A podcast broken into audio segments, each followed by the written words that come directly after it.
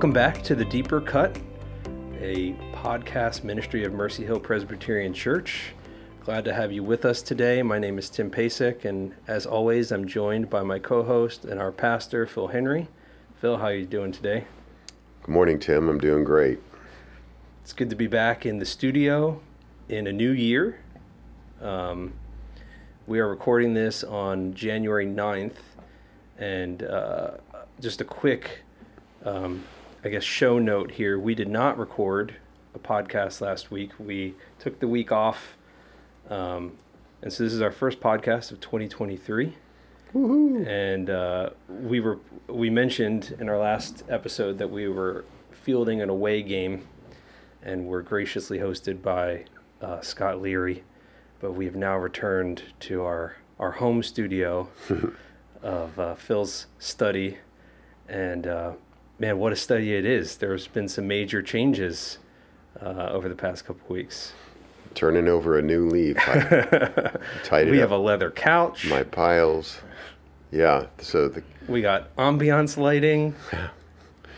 I mean, we even you even provided two uh, two guests for us today. I did. So, I did. why don't would you mind uh, introducing them Yes. to our listeners? I think they've both been on the podcast before, but Yeah, and at the same time, I'll note. wow. Okay. So that was a, a happy accident, I think. It's a good two for one. So and Joe, they- go ahead, Joe, I'm sorry. Joe Gamboa is here with us this morning. Good morning, Joe. Hello, good morning. In the seat of Happy to be in the seat of honor. The hot seat. Yeah. Yeah. And um, Aaron Gregus is also with us. Good morning, Aaron. Good Morning. Thanks, guys, for, for joining us today. You both Thanks now having have the um, the honorable distinction of being the first people invited back to the podcast. We'll say that it's an honorable distinction and, and nothing else. That's good to hear. Yeah. Du- dubious distinction. Dubious, I think is the better. And the first of the new year. and But the first. We're glad to we're glad to have you back. Um, we we decided to take last week off because we were in between sermon series. We had wrapped up Psalms at the end of December, right around Christmas. Phil had off from preaching duties um, on New Year's Day, and so rather than have a podcast about two different sermons, neither of which was preached by either either you or I. We decided let's take a, a week break and, and start afresh with the new sermon series that you just started yesterday, Phil at Mercy Hill on First Peter. Um, and I thought, what better way to kick off our conversation this morning than to hear from a pastor himself who prepped the sermon series, decided on what the sermon series was going to be, maybe some of the inner workings or the behind the scenes of how does that come about. So how did you land on First Peter? What work? I know that you've done a ton of work in the past year, but maybe you could share a little bit of what goes into starting a new series um, in preaching, and it's not a decision that I'm sure you just woke up one morning and said, "Oh, First Peter, we're going to do that on Sunday." So Yeah, it is a great question. I will start by saying I have, uh, this has been one area of my work as a preacher that I've grown in tremendously over the last 20 years of ministry.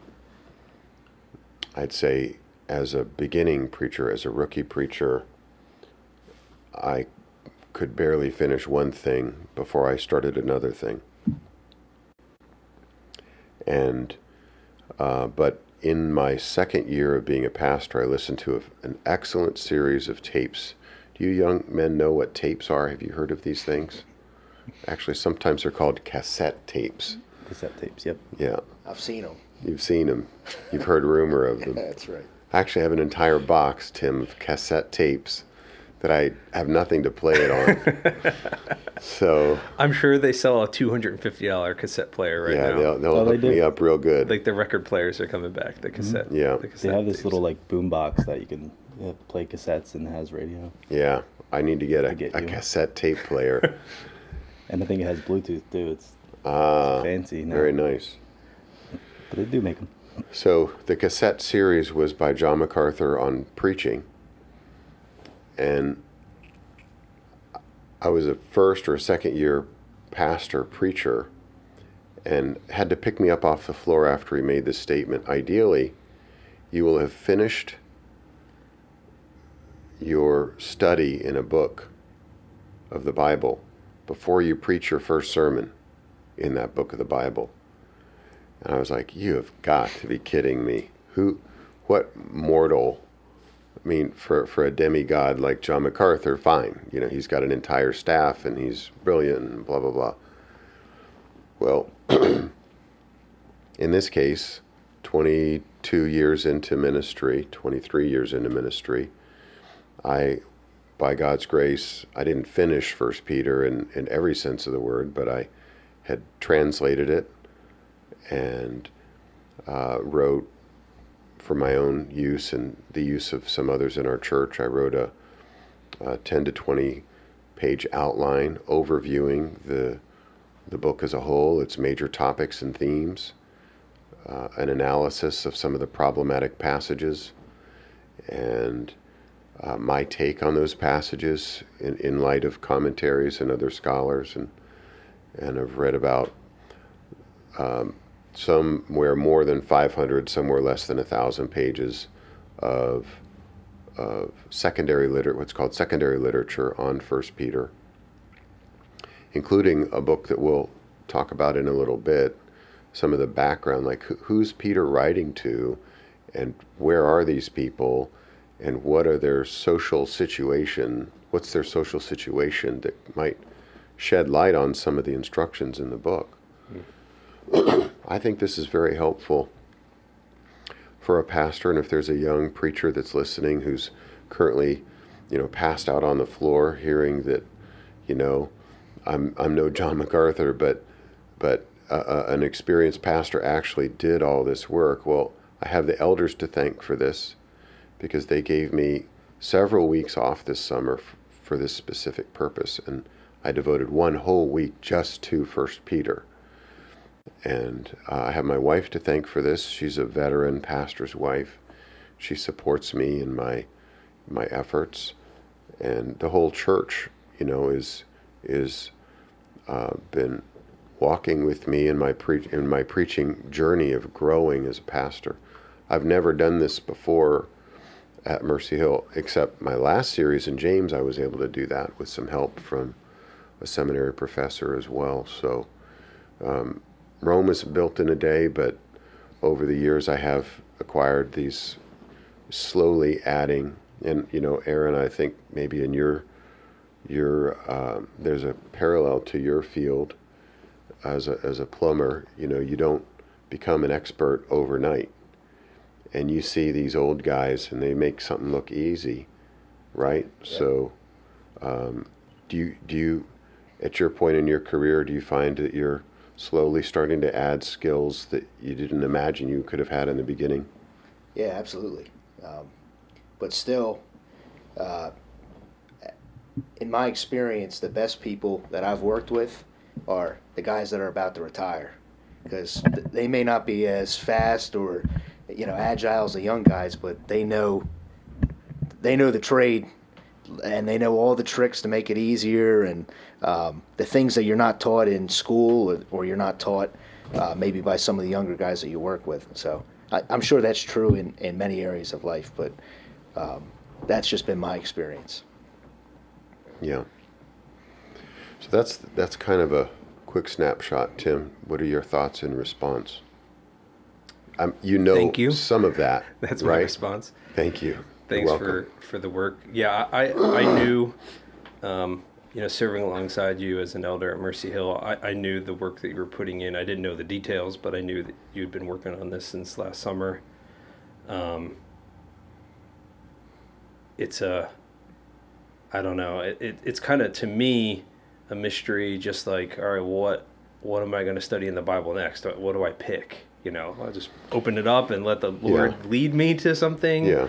Or what is it? But that's completely different from prepping an entire sermon series. And I don't know how many sermons you have prepared, but to give the listeners an idea, your sermon yesterday was on the first two verses. Mm-hmm. So this isn't First Peter a chapter per week. We're done in a month. This is First Peter through half the year.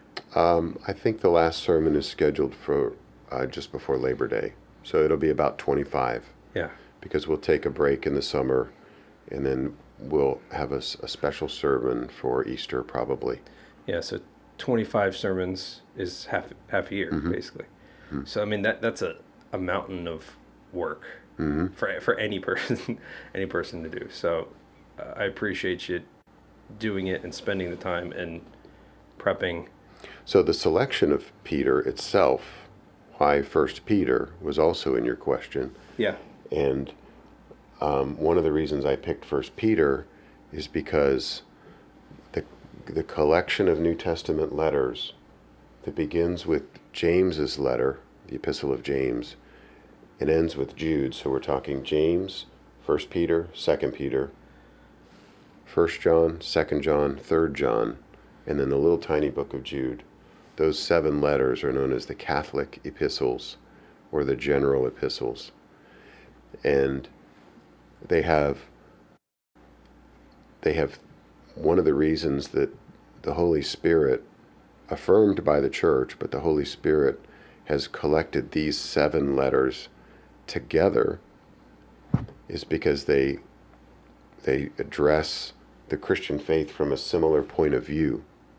Much like Matthew Mark and Luke address the gospel story from a similar perspective John being different.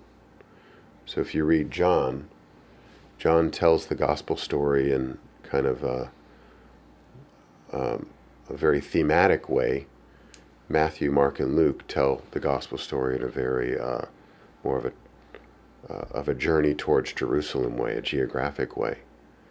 Likewise, the, the Catholic epistles focus on similar themes. One of them is trials. The other is persecution and suffering.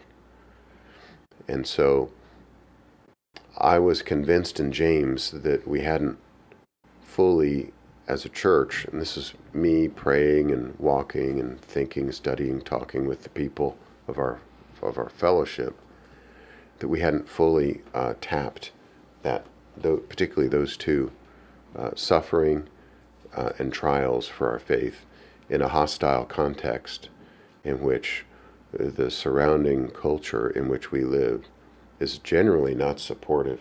Sometimes it's neutral. You know, I drove uh, drove home last night from being out, and I didn't get pulled over by the police. No one searched my car, asked for my ID. You know, and I'm not packing a gun to protect myself. So I was pretty unhindered yesterday in my goings about.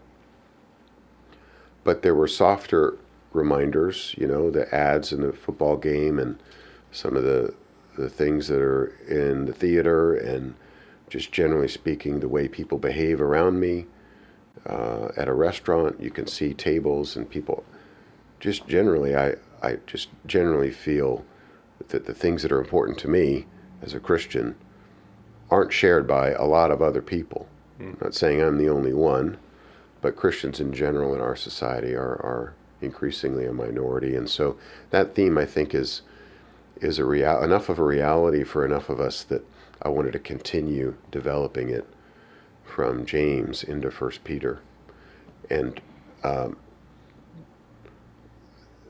since this is the deeper cut, I thought the best way to transition from James to First Peter was the Psalms. So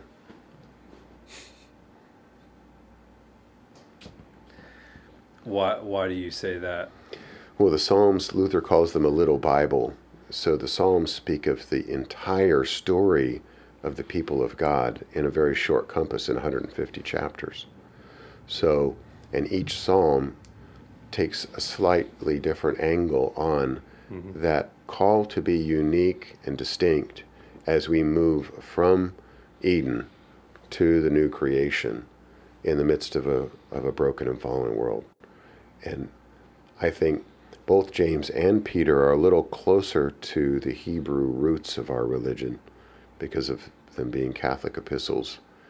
That there's a really nice, um, the Psalms complement both of them, but it also meant that we got some Old Testament teaching situated in between two big blocks of New Testament teaching. Hmm. Yeah, I, c- I could see that. I mean, we haven't gotten very far in First Peter yet, but it sounds like a, a good transition in knowing what I know of First Peter from having read it a number of times. It seems like a helpful way for our church to process or understand kind of the, the linkage here in, in the scriptures. Mhm. So, um, going back to James and the jump to First Peter, uh, one of the immediate things that, that sticks out to me is just the first verse in the letters. Um, and actually, you mentioned, you know, that they're kind of close to the their Hebrew roots. And James starts his letter to the twelve tribes in the dispersion, which is, for lack of a better way of putting it, a very Hebrew thing to say.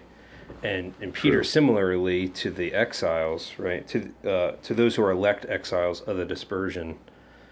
So I guess my question, Phil, is: Are these two guys writing to the same people? Similar people, same people, different times.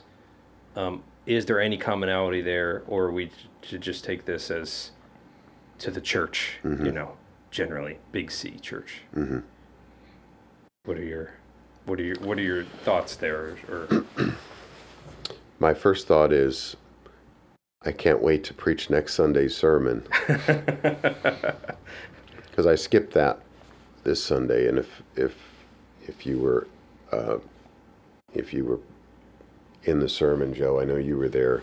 I didn't talk at all about verse one, and I really focused on verse two, which is according to the the foreknowledge of God the Father and the sanctification of the Spirit for obedience to Jesus Christ, and I kind of well, if, if you want to hold off till next week's podcast, we can we can revisit this question then.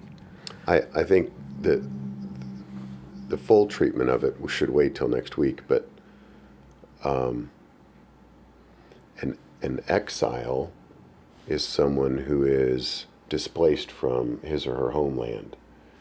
And there's a certain feeling that a person has when you live in a place that's not your home. We were just talking about my dad visited Costa Rica when I, 10 or 15 years ago. Um, and I think about people in our church that aren't from New Jersey originally. I mean, I'm an exile because I'm, I moved to New Jersey in 2009 and I'm still trying to figure this strange place out. but, um, you know, when you're not from a place, you, you it's off, often awkward. Um, you don't get it. Um, you tell jokes that people don't laugh at. or they tell jokes that you don't know how to you didn't know you were supposed to laugh you took it seriously um, it's not an easy feeling and so but there's a slight difference to the exiles of james and the exiles of peter peter is very much and we'll see this next week very much his whole letter is explicitly utilizing exile theology. James, it only shows up once. And so people think he's actually writing to Jewish believers in classic dispersion areas, you know, cities and countries in which Jews were exiled and remained and never returned. So uh, if you heard my sermon on that verse, I I took issue with with that limiting exile notion for James. I actually think that James and Peter are closer on this than a lot of the scholarship Hmm. suggests. But um, in short, it's it's hard being cut off or separated from your your homeland. That would be. Um, so thanks for the sneak peek. Hopefully that whets your appetite. W H E T, whets your appetite for uh, for our conversation next week. But um, that makes me think of the sermon that you did preach yesterday on verse two primarily, and um, your title was Your Life Matters. So that would be something that would be um, really important to hear if you were in exile. Because it'd probably be really hard to feel that way or to think that way um, when everything is foreign and you're not home. And in this case, maybe you're being persecuted. Um, is that kind of Yeah, verse two is coming out of verse one in that regard It is. in your preaching? it is. So I use the, you know, it it's a it's kind of a cachet phrase. You matter, right?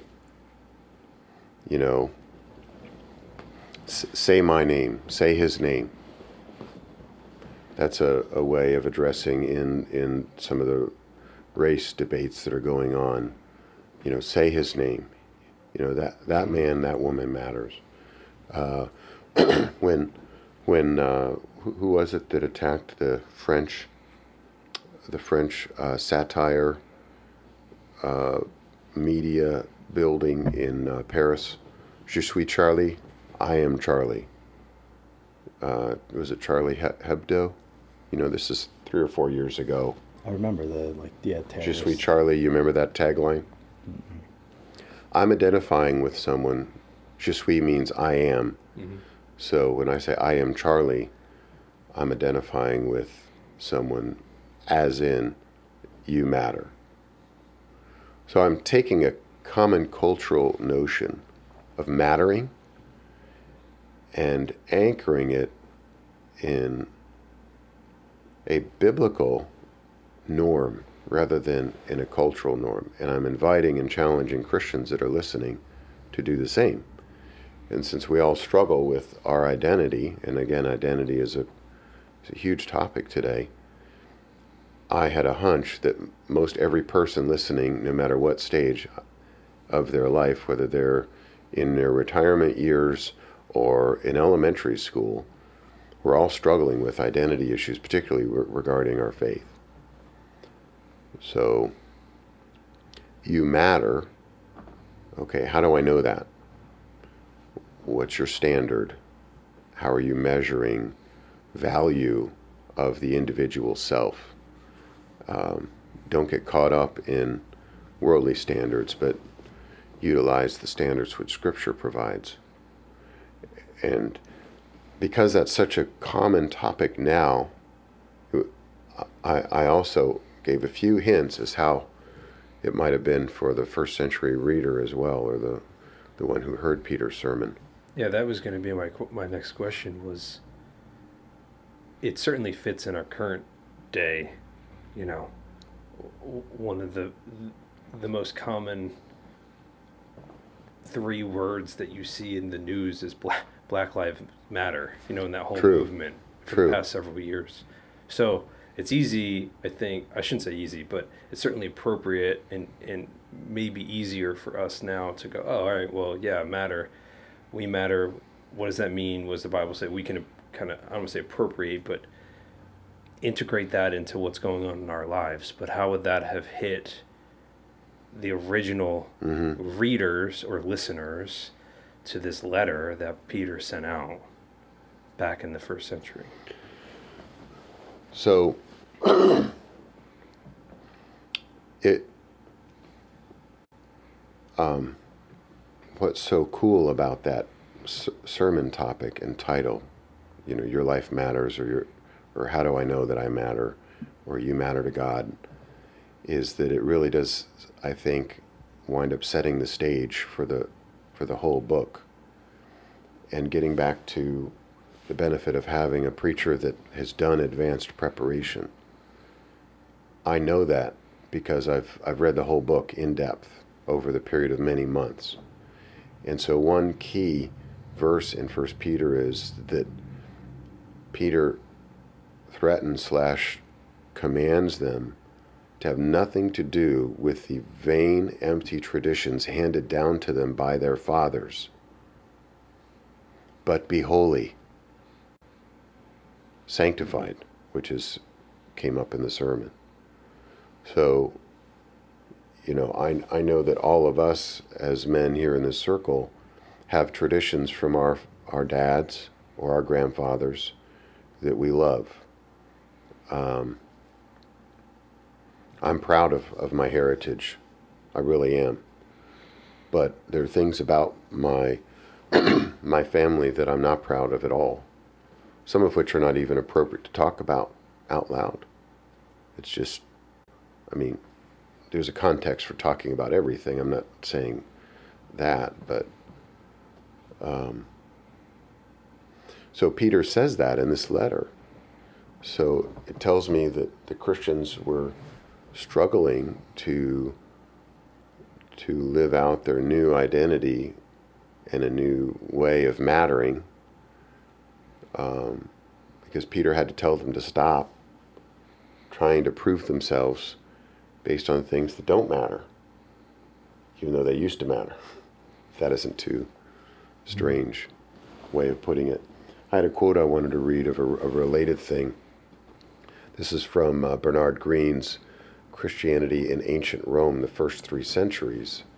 You know, um, our listeners may not realize it, but Christians and Jews in the first century in, in the Roman Empire were not distinguished until about the uh, AD 60 or so. So, um, and they didn't even distinguish that much between themselves. Many Christians continued to go to go to synagogue. Uh, many Jews were exploring Jesus as Messiah. It was a time of um, without a lot of clear definition. So the way Jews were treated by the Romans is very similar to the way the Christians would have been treated. And there's one anecdote uh, Martial, writing in about 80 AD, observed poor Jews. One was taught by his mother to beg, and another was a slave. And then there was a circumcised poet born in Jerusalem who criticized and yet plagiarized his poems.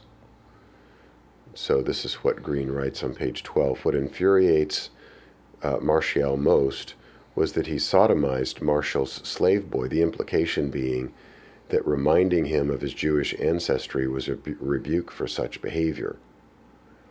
He refers to an actor, this is my uh, uh, this is what I was going for, an actor whose jockstrap came off while playing a game, revealing to his shame that he was circumcised. This suggests that there were educated Jews who were trying to forget their Jewish heritage. Hmm. So it's such a vivid and foreign world that I just described. And it that sort of detail I think helps us to appreciate how hard it was to be a Christian or a Jew in first century Rome, when everyone mocked the Jews as being poor, uneducated, um, stupid. I mean, literally stupid. Uh, they were the subject of satire. They were actually persecuted. They're around uh, when Herod Agrippa became the, the king after Philip, his grandfather, passed the tetrarchy on to him. Herod Agrippa shows up in the book of Acts. Um, in Alexandria, there was systematic persecution of the Jews, torture, uh, pogroms, confining them to a quarter of the city, restricting their ability to participate in public affairs, the whole nine yards. This is in the first century in Egypt. Hmm.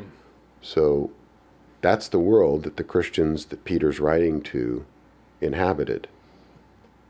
And I think we've got it pretty good by comparison. And yet it doesn't take a whole lot of imagination to to see how the persecution that we do experience fits quite well into the environment that Peter's writing. Yeah, I the word that comes to mind is hostile. So we kind of live in a hostile world to the church. You know, so those outside the church are not friendly to us. Uh, and I don't mean that, you know, we're necessarily, at least here, uh, in the comfy confines of Pitman, Glassboro, New Jersey, you know, being persecuted or being, you know, hate crimes or things like that. But the I think you used the analogy of the water. You're a fish, and the water you swim in. This is not in terms of this particular point, but you used this analogy yesterday in your sermon. You don't even realize because that's just kind of where you are. You know, it's just the water that you're swimming in, and the water that we so often swim in is set against everything that the Bible would teach us to be true. And even in the ter- in, in the idea of we matter or do you matter, the world wants to tell us that we matter for all of the reasons that are not the reasons that the Bible tells us that we matter. So we matter because I can make my own decisions, and I matter because I'm unique, and I create my own value because I can choose whatever I want to be, and you have to respect that. Um, and people who, who can't choose don't don't matter. I mean, I don't want to open up that can of worms, but you know, we live in a society that is increasingly um, hostile to unborn life, you know, so they don't matter. But as soon as you can make your own decisions, then then you matter, you know. So, so my point being is, uh, I would agree. I can easily see in my mind's eye how, well, we're not persecuted the same way as our brothers and sisters in the early church were persecuted. We still this is still an appropriate and very pertinent and important message to hear today and take into account and learn to live by Mm-hmm. in a way. Aaron, I thought of you while Phil was just talking because you've shared on a number of occasions with me, you know, kind of being on a job site and the kind of guys that you you're generally working with, um, and you being the only Christian there and again, not that you're persecuted per se, but it's a it's a hostile environment for you to be in. I don't know. Does this ring true to to you in your experience? Yeah, absolutely. Um, I think too often in my life I've I've kind of gone along with it, and and not tried to be a distinct person as a Christian, just to be quiet or um, to not really stand up for my faith and. Um, but yeah, the idea of of honoring the Lord's Day, or the idea of of you know not objectifying women, or wh- whatever it is that we're talking about. Um, some sometimes the comments that I make, I can tell people kind of look at me a little funny, and it's just it's something. Um, it's something that's natural to these people and was natural to me prior to becoming a Christian. I was hostile towards God and towards my fellow man. Um, and so when you become a Christian and you're still on a daily basis spending time with people who clearly aren't and don't want to be, don't want to even identify with any form of faith or, or religion, it, uh, it can be tough at times, but it's also encouraging to know that um, really you can sometimes have better conversations with people like that than people who think they're all right Hmm. and, uh, and who, who think that they're good enough or they have some form of religion or tradition that they, they stick to and uh, never really give thought to any of those things. Joe, you've you've shared with me before. I don't know if it was. I don't think it was in the podcast, but in your field and with some of your colleagues, you sometimes say "God bless," Oh right, yeah. and maybe tell that story because I, I love that. Yeah, no, I definitely agree with um, what Tim said, and it's evident still today, and it's not as like out front as like the persecution, but even every you see it, it it's not made easier for us to be Christian, like Mhm. getting God out of school and um, just out of the country, and it's like not a good thing, which Mhm. it is a good thing. But yeah, so on our trips, we'll be. Um, I mean, I talk to everyone and kind of organize and give routes and stuff. So we'll I'll be going somewhere else, and I'll end with a God bless, which is kind of like a Latin American thing. Is you know you leave, you say you know, or go with God, or God bless, you know, take care, and then by the end of the like second. Dia te ben, Dia te bendiga. Is that how you say it? Dios, sí, Dios lo bendiga. Right. Or vaya con Dios. Um, so when you leave your house, your mom will, you know, bless you and say, um, God bless, Mm-hmm. go with God. Um, so by the end of like the second day, it was, um, I guess it was kind of a joke to them, but to me, it's I'm literally saying, God bless. Like I hope you're, you know. Yeah, you care you actually mean it. Yeah. So I love that. So And at yeah, the end of the second day, they're they would kind of joking around, um, and some are Christians, not like super. I mean, I'm not the greatest Christian, but they're not super like following Right, or they don't right. go to church and all. But by the end of this, the end of the second, third day, everyone was kind of not everyone, but some people would end their um, like interaction. We were on the phone or something, or go into a different room and be like, "God bless," or like Right. saying it like me, but they were saying it, so Right. it's kind of like So you helping can them a little bit. you can work against some of this pressure in I won't say cute or clever, but kind of clever ways that don't immediately elicit opposition. But um, there are times where that's really wise and strategic, and Tim Peter is aware of these nuances. That there's times to go along to get along. So we have honor the emperor in Peter. Now, who would the emperor be? Scholars debate it. It's probably Nero. So Peter says, honor Nero. So if you're a Democrat, honor Trump. If you're a Republican, honor Obama. You know, and you see the bumper stickers where you've got Calvin of Calvin and Hobbes urinating on whatever president's name you don't like. And that doesn't really fit in the in the scope of Peter's instruction. So sometimes we wind up, Tim, we wind up standing out, or maybe Joe, this is for you, mm-hmm. as Christians, because we're just we're just um, we're not standing out for the right reasons. People will notice that I'm a quote unquote Christian because I'm I'm a jerk. or because I show up late because I'm doing my devotions, or you know maybe I'm evangelizing on the job rather than uh, logging all my billable hours and advancing the company's goals for that day. So these these are all part of the the very uh, finely developed teaching in First Peter that I think is going to be super helpful for us. it's another thing that I would get kind of looks at. I mean, I never really like voiced it out in super crazy mediums or anything, but it's like to say that just one walk of life matters when you say like God would say everyone matters, not like there he wouldn't pick judge or pinpoint a specific everyone like everyone and anyone matters to God. So Hmm. when if you get a funny look when you say well all lives matter like in rebuttal to the the black lives matter um, which of course they do matter but it's all lives matter everyone should be included in that bubble. If we're making bubbles it should be just one big bubble.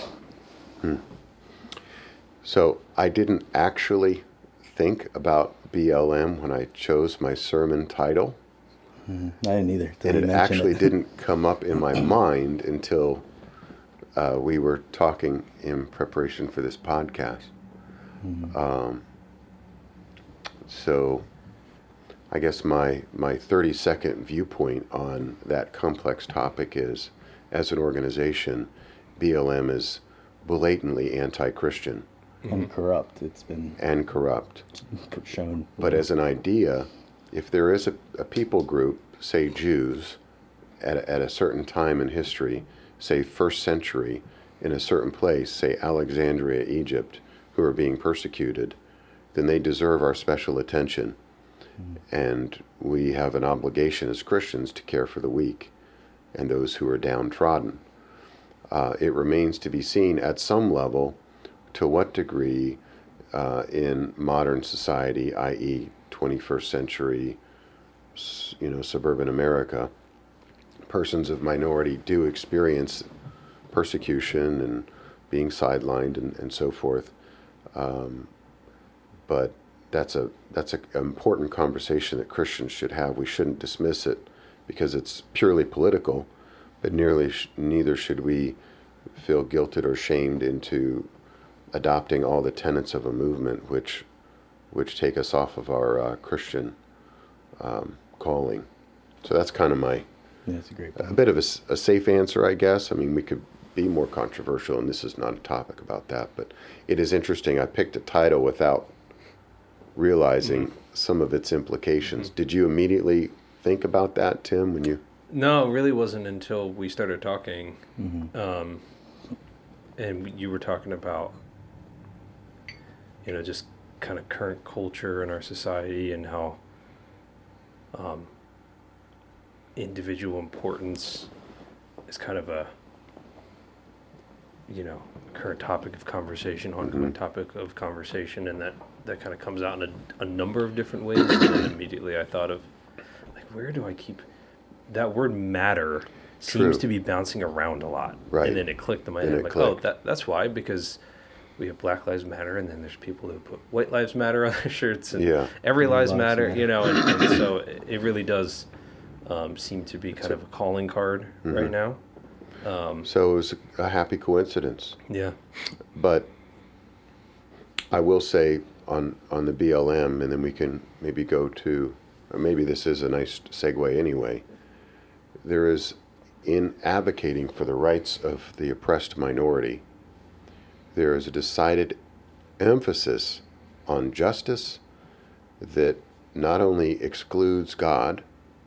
Typically, I find that it excludes God, so it's justice considered purely in human terms.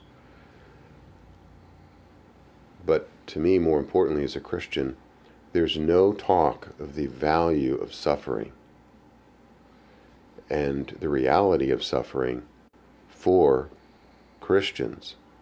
And so, one of the downsides, again, I think there's a time and a place for, for us to identify specific people who are suffering. If it's someone who's black or Hispanic or Asian or, uh, you know, whatever. But our first and foremost identity, and this was the heart of the sermon, is as Christians, not as a minority group, a, a human minority group, but as people who have been given a new identity through our baptism. And this came up in the message with the, with the idea of ob- obe- obeying Jesus Christ and uh, submitting to the sprinkling of His blood. That's that's who we are. So we're Christians who are black or who are Hispanic or who are white, whatever white is. I mean, for me, white is some combination of English, Scottish, and Native American Indian, because that's what my family history is, because my grandmother is Choctaw Indian. But, you know, I'm not saying I've experienced anything like mm. What someone living on the res in Shiprock, New Mexico experiences. But um, we all have an interesting polyglot of ethnic traditions, and we can probably trace ourselves back long enough to. The most important thing about me that you need to know is that I'm a Christian. And that ought to be obvious in the way that I think about why I matter.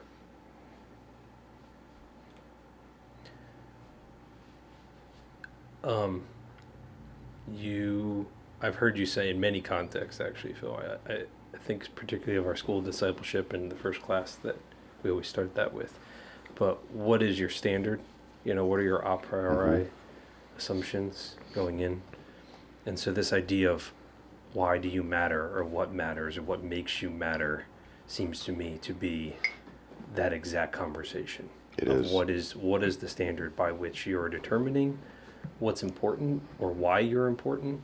And that's why I think we need to hear what Peter has to say about this just as much as the original listeners did because I think this might have been your your fish in the ocean um, analogy in your sermon, but we don't live in a world that tells us or abides by the the correct standard, the biblical standard, the true standard.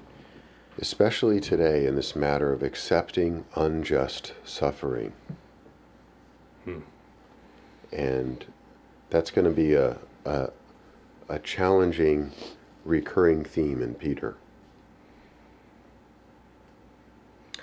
I, I had read this quote this morning, Phil, from a commentary on First Peter. That I haven't read the whole commentary, so I can't speak to the. the I think it's Green's Joel Green. Does that sound right? hmm Um, but anyway, in his intro, um, he writes to read First Peter is to be told not how we might think about God, but what God thinks of us. Here in First Peter is an invitation to adopt God's way of seeing things and to live accordingly, perhaps better. First Peter offers not so much an invitation as an exercise in formation in the character and ways of God. Wow. So I thought that that was a pretty good. I mean, I read that after I listened to your sermon and went, I feel like that's exactly what Phil said, more or less. Um, I don't have Green's commentary, and I, I haven't read it, but he's an excellent. Um, he, I'll say he's he's a very good theologian and one that I've benefited from. yeah, I haven't read But- through the whole But it's commentary, but, it's encouraging to me to hear that because that is what I'm, you know, with my stethoscope and I'm trying to get the heartbeat of Peter. That reminds me of what I've been, a lot more eloquent, but uh, what, I've been picking up in the letter. I felt like I said. I, I felt after I had, I just listened to your sermon again, and then I had read that Mhm. and went, man, that I feel like I just heard thirty minutes of that from Phil Mhm. of this. The standard is God's standard, and He's trying to invite us into seeing things from His perspective. And He actually says that it's not an invitation; it's an exercise. So it's not like here just view it this way. It's do something, and I think that's what a lot of the rest of First Peter is going to be Mhm. about: is how do you live that out um, in the in the context. But it seems to me a, a, a really big challenge, even for us as Christians right now, is trying to not get caught up in oh, of course I matter, but I think I matter because of all these other things, and you named a bunch of of, of options kind of in your intro, you Mhm. know, because you're a good worker, or, you know, you have a family, or you know, your parents told you that you matter, or you know, I'm, I'm thinking of I have two little kids who are going to preschool, and I don't know what they're being taught per se. I mean, it, they're real little, so it's just coloring pages and whatnot. But I can think of growing up myself and teachers tell me, oh, you know, you're important because you're you. You know, well, number one, that's a tautology, but beyond that, like, what does that even mean? You know, that doesn't really carry any weight, but that's what we're taught. Like, you are beautiful and you're important because you're you. Hmm. Okay, well, you know, that puts me at the center of the universe. You know, and I'm important because I'm me. So Christians come into the fellowship of the church with these messages burned into their psyche, soul. And we have the opportunity, uh, and by we, Tim, I'm thinking you and I as elders in the church, as pastors, but all four of us as men, as we interact with a visitor or even one another offline and, and you know, hanging out together or, you know, with our families or eating together, to help one another in the exercise of forming Christian character in the nitty gritty. So, like, are you going to forgive your brother for the sin that he committed against you last week? Or are you going to just bury it and say, ah, whatever? I mean, that's, Hmm. it doesn't get more practical than that. And for this reason, I think men will tend to stay away from church because either they're afraid of that sort of exercise or they've tried it and others in the room weren't joining them in it. And so, you know, a, a lot of us as guys are like once bitten, twice shy. I, I'm not doing that. So, um, if I can think of like the top five problems, pa- pastoral challenges we're facing right now at Mercy Hill, thinking of generally, but also specific individuals or families, they're all related to this matter of the exercise of being formed as Christians, really Christians, acting really and truly as Christians. Uh, here's a quote from my bedroom this morning as I was talking to my wife.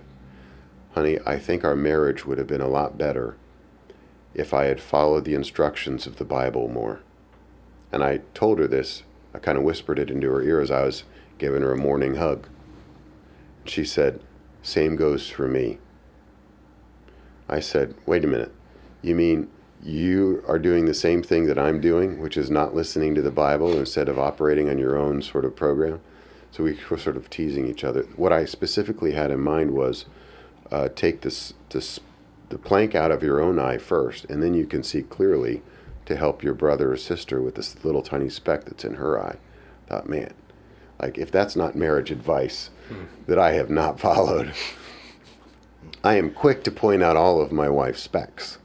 And I've got planks just, you know, extending in all directions out of my eye. Joe, give him a hand with that, if you don't mind. Sorry, I've hit you in the head with one of those planks. It's okay, I'll take it.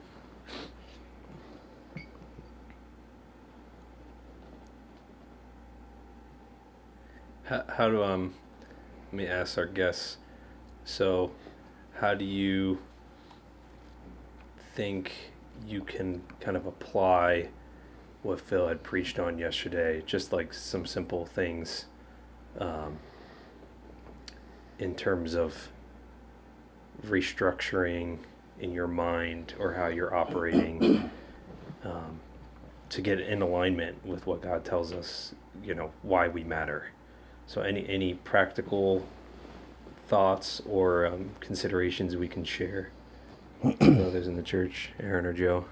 Yeah, I'll go if you want. I think Pastor Phil nailed or hit the nail right on the head. Um, just even, I guess, hearing and telling yourself you matter and why you matter, which you nailed it, which was if he died and, like you said, sprinkled the blood for us, then that's really all we need to think of, and then everything else should be kind of not a big deal. Hmm. It's just reminding yourself that, like what you said, or that phrase, I think would help a lot for a lot of people. Some, Joe, that, that way of, of phrasing it is unique to Peter, but sometimes we've used the, the little saying at Mercy Hill, and it's not unique to us preach the gospel to yourself. Mm-hmm. So, what you just did is you packaged that gospel in Peter's language. You know, he died, he sprinkled you with his blood, you matter. That's preaching the gospel to yourself. Mm-hmm. And if you're struggling in your marriage or you're as a dad or in, in, in your vocation or with your family, yeah, you need to regularly preach the gospel to yourself. That's great. Mm-hmm. I think doing that would just be for a lot of people that it's know, listening that don't read or do that, but just a little simple, like you said, tell yourself what you read or believe mm-hmm. it. Reaffirm it to yourself. I think that would help. You got any thoughts, Aaron? Yeah, going back to uh, one of the points you brought up, and, and something Phil hinted at too. Every day, um, whether it's television or the things we read, uh, we're always there's always an agenda behind what we hear, and every idea uh, that we have really has consequences on how we view God, how we view the world around us.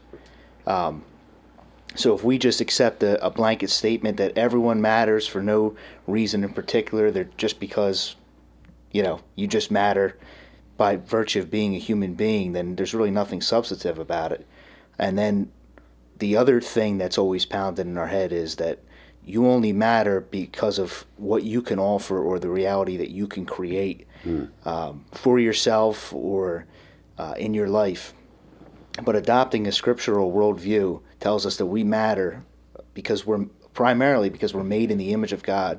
We have inherent dignity, and that even in a fallen world where that image of God is marred in the way we, we act out, you know, how we're supposed to be living, that we still retain that dignity in this life. But even more than that, like what Peter was saying, we matter because before the foundation of the world, God loved us and he chose us in Christ. And that now that we are in Christ and united to Christ, our value and our worth comes from his perfect life and his value and worth, which is infinite. And so, by virtue of being united to Christ, we do matter uh, to God and we do have value, not inherent in ourselves, not anything that we uh, have created, but that God Himself has, has given to us and, and gifted to us. So I think as we think of it in that way and we combat the um, unbelieving and godless ideas that we're constantly bombarded with, uh, it adopting what the Bible tells us and what God tells us is important, and I think it helps us to live uh, faithfully as Christians, especially in a world where there is suffering. Um, and obviously, our situation is different than the uh, Christians in the first century, but even in this life, we are elect exiles. We're uh, we're moving towards the new creation, and that's our, our final home. But as we live in this world, the, the this old order of things that's not yet been renewed completely, um, we we certainly need to remember that and to uh, thank God and to live our lives as members of God's kingdom in this world of, of sin and death. Mm-hmm. It's excellent. I and to talk about the podcast, we're attempting to extend the glow of how we feel on Sunday morning. And, and I feel the same thing. I feel extremely grateful when Christ speaks to his people in the preached word. It's not something, Aaron, to your point, that's inherent in me. I'm not any godlier than anybody else, but I have been appointed to a task, and God graces, uh, He charismatizes me with His Spirit to say what we need to hear, including me. I'm the first one to hear the sermon, by the way. Mm-hmm. And if it breaks my heart or melts my heart or brings me joy, I know it's probably going to help break, melt, or in, in, enliven other people too. Because uh, if I need it, it's pretty good assumption that others need to hear it too. And so, you know, yesterday's message, I talk about swing thoughts sometimes, was I want to make a simple and concentrated focus on Christ at the beginning of the new year in light of all of our troubles. And uh, I shared that, I think, with maybe my wife, or she, she didn't hear the message, but my daughter or my mom. And I, and I think Stasi said, yeah, yeah, we, we got that. So, but, um, Aaron, something else you said, which was so helpful, your words were so helpful added mattering for the Christian is that we become his agents in renewal. So Joe's God bless becomes a little point of, of heavenly light in the circle of his colleagues that extends heaven's graces which have settled on him and his household a little farther than it would have otherwise. And so we're beating back the darkness. We're reforming and renewing. Uh, humanly speaking, the ultimate renewal is a transcendent, cataclysmic change that only Christ can accomplish in his return. But we are to work for extending the kingdom in our in our respective callings. So that's the added mattering. Like I actually have work to do today. You do too in your vocation of whether it's finance or in the trades or in media whatever you whatever it is. to shine the light in the love of the Lord. And it's it it involves an extreme amount of intelligence and discernment and nuance when to be silent, when to speak up, when to be bold, when to be meek, when to take it on the chin, turn the other cheek, walk 2 miles. You know, the that statement by Jesus isn't like, "Hey, if your buddy's going on a hike, offer to go for a second mile." It's when someone compels you like a slave. When your when your employer forces you to work overtime, you agree to work more and you don't complain about it. It's that sort of being under compulsion against your will and against your better judgment and against your wishes. It's that's what he means. Go two miles. You know, how do you know? Uh, or if your boss is an oppressor, if you file a complaint with human resources because that's wrong to treat people like that. And that honors God. I mean, I don't know how a guy makes those decisions or a, a woman, and it's a thousand times every single day mm-hmm. in the workplace, in the modern secular workplace. It's exhausting. And so, again, to the point of the message, you matter. I wanted there to be a tranquil, pacific experience of gospeling where you can just breathe for a minute. Say, okay, all right, it's the new year. I'm going to be okay. God's with me. God's got this. And uh, we can do this. We can keep one more year of, of hammering out our faith on that crooked, twisted, crooked, twisted road of life. I don't have to give up. Um, uh, uh, the Lord is with me. I've been sprinkled by the blood. Right. And, and one thing you said in the sermon, Phil, that I found so helpful is that let's be careful not to to preach to ourselves a half gospel. Mm. So it's not just that Jesus died to pay for our sins and now we're sinless people. It's that we have been given all of his righteousness and his obedience to our account. So we're not coming from a state of neutral here. We're coming at the work that you're talking about. We can enter into that work from a from a state of we're like infinitely ahead because in God's book we are completely righteous, compl- not just forgiven. Like we're we're Accepted. we're great. We're Full- great fully with God. accepted, yeah. hundred percent.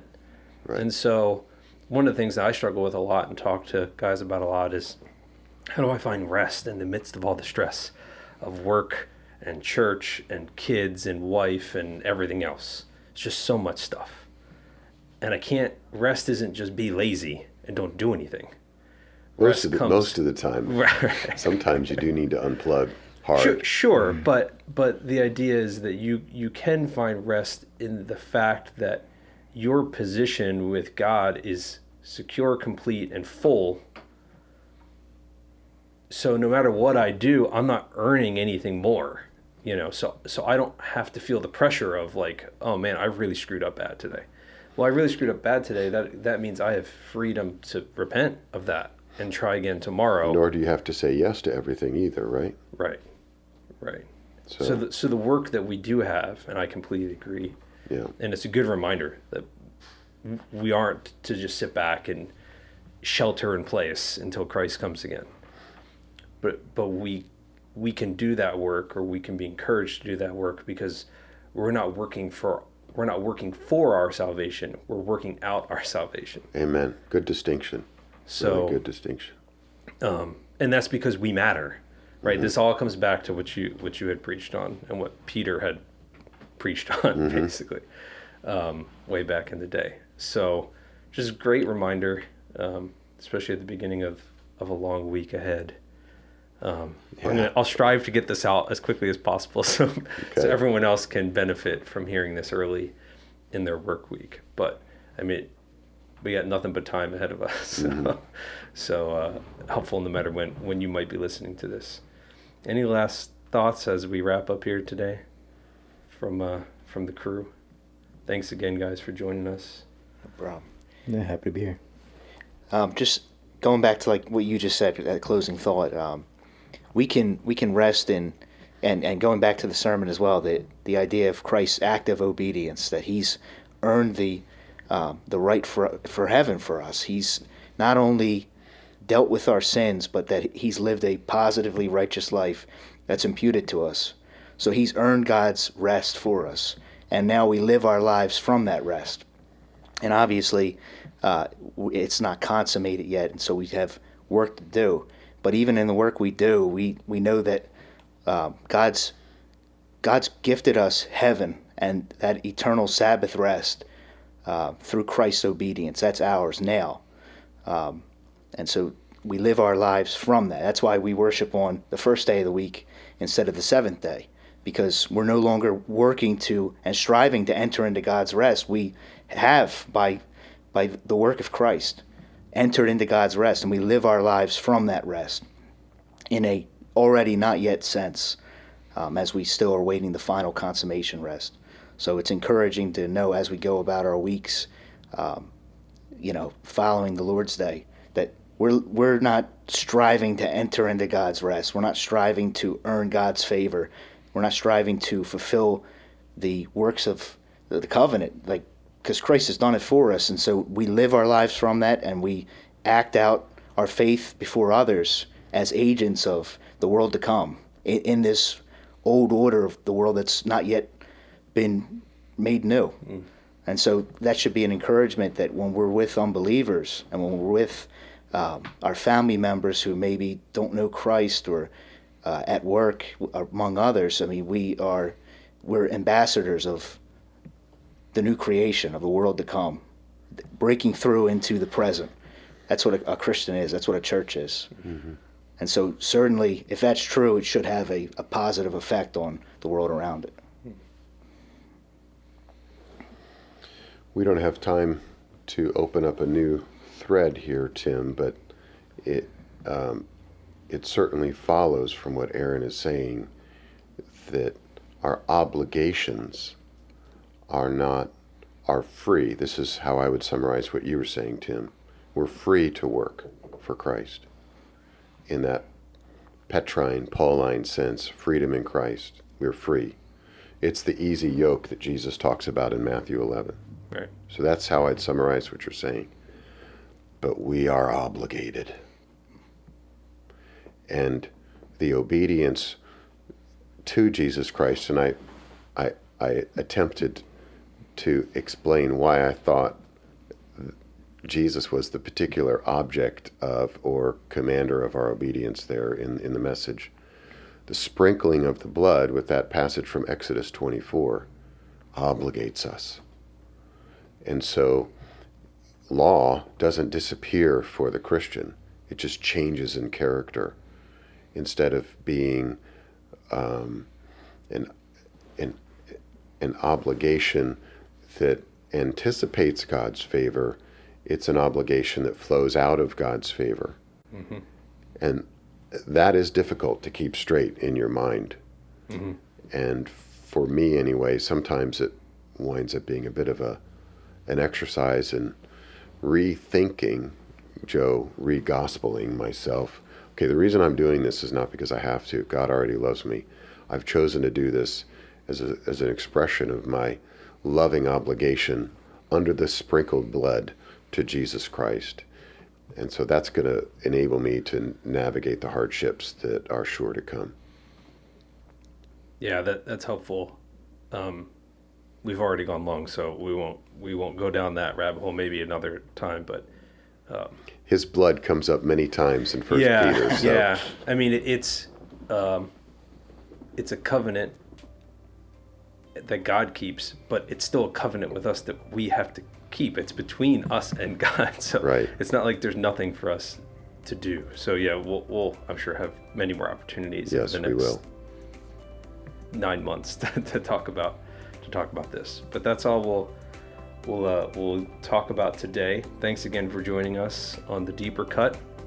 We'll endeavor to do even better next week. Um, but until then, we pray that you would have a, a blessed week, and uh, I'll I'll uh, I'll steal my brother's uh, outro here and say God bless you today. Have a good day.